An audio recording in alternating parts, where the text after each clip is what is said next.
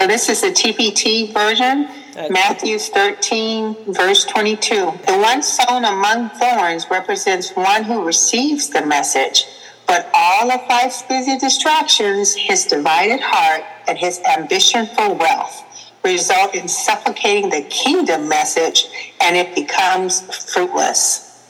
That's a lot. We got to take it one by one with that verse. Just to give a little recap, we did establish that the sower was Jesus Christ and the seed was the message of the kingdom and the soils on which the seeds fell were our heart conditions or our hearts. And we went through the first two, which is the wayside and the rocky ground. And today we are addressing the thorns. And what he says here, initially in that parable, was that when the seed fell on, why don't we read it? What the parable is and what the explanation is. Matthew 13, verse 7, please. Matthew 13, verse 7. Others fell among the thorns, so when they sprouted, the thorns choked them. Thank you. They fell amongst the thorns. And Jesus is saying that seed fell among the thorns.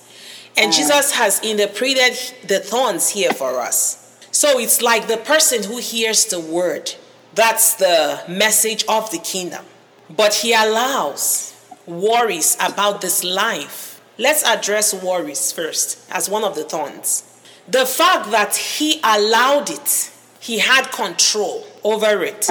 Have you ever felt justified concerning a worry, in that moment when we're going through that thing and it's so extreme, we think that that thing has taken over us. And actually, we can have a handle on it. Because when you start feeling like you don't have control of that worry and it's really affecting you, then we have to address it because you should never feel like you can't control what is taking over you you know. So we prayed about it and she had a better understanding. When something happens to us and it's so extreme, we do have a handle on it. I mean, we've lost loved ones. How do you control not be worried all the time? How do you not allow that pain get to the other side? It's in our control. So literally when this seed fell on this ground, Remember, he didn't complain about the ground. That's what struck my attention because when the seed fell on the wayside, the number one seed, you can tell what the wayside looks like. I mean, where we all walk upon, it's trampled, it's hardened, it's not conducive for any penetration of the seed into the soil whatsoever.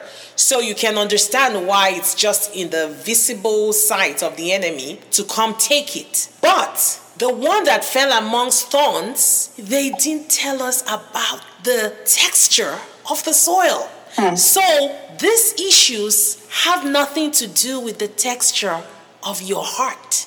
It has everything to do with what you allow. Hmm. So you could be a good soil, you could be a fertile soil, but what have you allowed around hmm. you? What choices have you made? And I want to make it so clear that your reason for worrying is not unjustified. If you're worried about your loved one, you see them suffer, you cry. If you if you miss a loved one, you cry, right? So I'm trying to tell us that these things are justified, but we can choose to allow it or not. So this has nothing to do with the soil.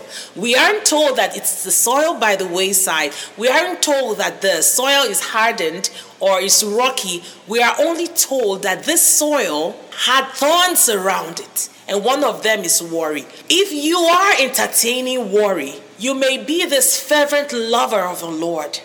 You may be this person that just obeys God. You're trustworthy. God can trust you with the very best of His promises. But what will you allow in your personal space? It's to choke that seed. It's to choke the word of God. If you allow worry long enough, it's to take over. You see that saying when you dine with the devil, use a long fork or a long spoon? It really doesn't work like that. As long as you're dining with him, his spoon is gonna be too big for your long spoon, even. He's gonna take over. You allowed this date to happen, he has no rules when the sower is dropping the seed, the enemy is right there waiting to grab it. if he is able to grab it at the seed form, like he did with the seed on the wayside, he will. But if your soil is able to take in the seed, he's still gonna be around there to take it from you immediately it sprouts. He comes to steal, kill, and destroy. So you'll find him doing any of those things. This all started in the garden. I want you to imagine the same God created Adam and Eve. These people were created by God. They were made in the image of God, so they had the seed of God inside them. Or they were even the seed because sometimes I fluctuate between a garden and the plants, right? Uh-huh. God had a garden, the Garden of Eden, and planted a man there. So the man himself was the seed. So I look at it like that. And then I also look at it in the context that, okay, this is the man and his heart, God has sown a seed in that heart.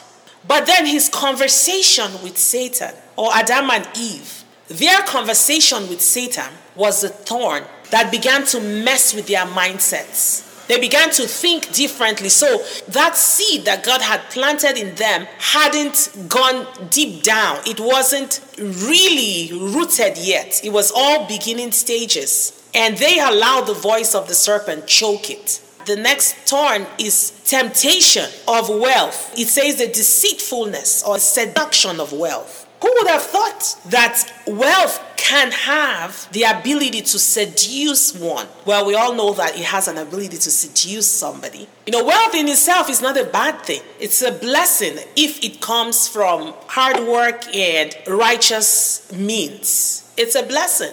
But then it's very deceitful. I don't know if you've watched one of those movies that a great king, a very noble guy, a good guy, but because he had so much wealth, he literally would sleep on gold and everything. He started having a certain sickness. Like the wealth would take over his mind. He became aggressive. He thought himself better than everybody else. He was mean. But when they would take him away from the wealth, he became himself again. So there's a seduction that comes with wealth. And that seduction, Jesus is saying, it's not me at all.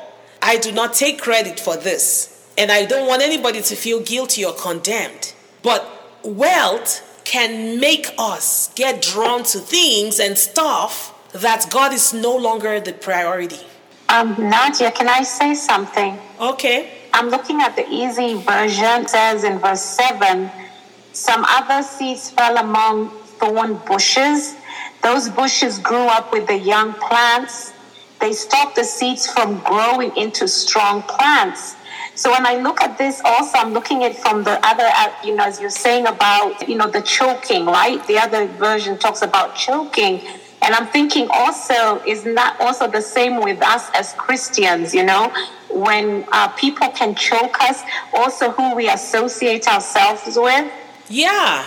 You know, because it says these bushes grew up with the young plants, but they stop the seeds from growing. So even people can also stop you also from growing, right? Who you associate with. Yes, yes, absolutely. Yes, and that's why the Bible tells us not to be unequally yoked. Yes. Not just, we think it's always just marriage, but it's also relationships, our day to day. Who do we study with? Who do we fellowship with, right? Yes. Who, who mentors us? Who gives us counsel too? Because even people can choke us if we're not careful. Absolutely. Yeah, thank you for that. Yeah, people can choke us in wealth. I want us to not just read these things and talk about it, but I want us to access our lives. How drawn to to wealth are we? How taken by the things of this world are we? What would we rather do if we are that wealthy? What would we rather spend our money on? Mm-hmm. Remember, we're here for God's purpose. Mm-hmm. And we must understand the assignment. It's not to pleasure ourselves extremely. Mm-hmm. And God is not saying that He doesn't want the best for you. But you can get so caught up on mm. watching people on Facebook and seeing them living the good life and be so mm. caught up in that that you begin to desire that for yourself instead of desiring God with all your heart and all your soul and all your mind.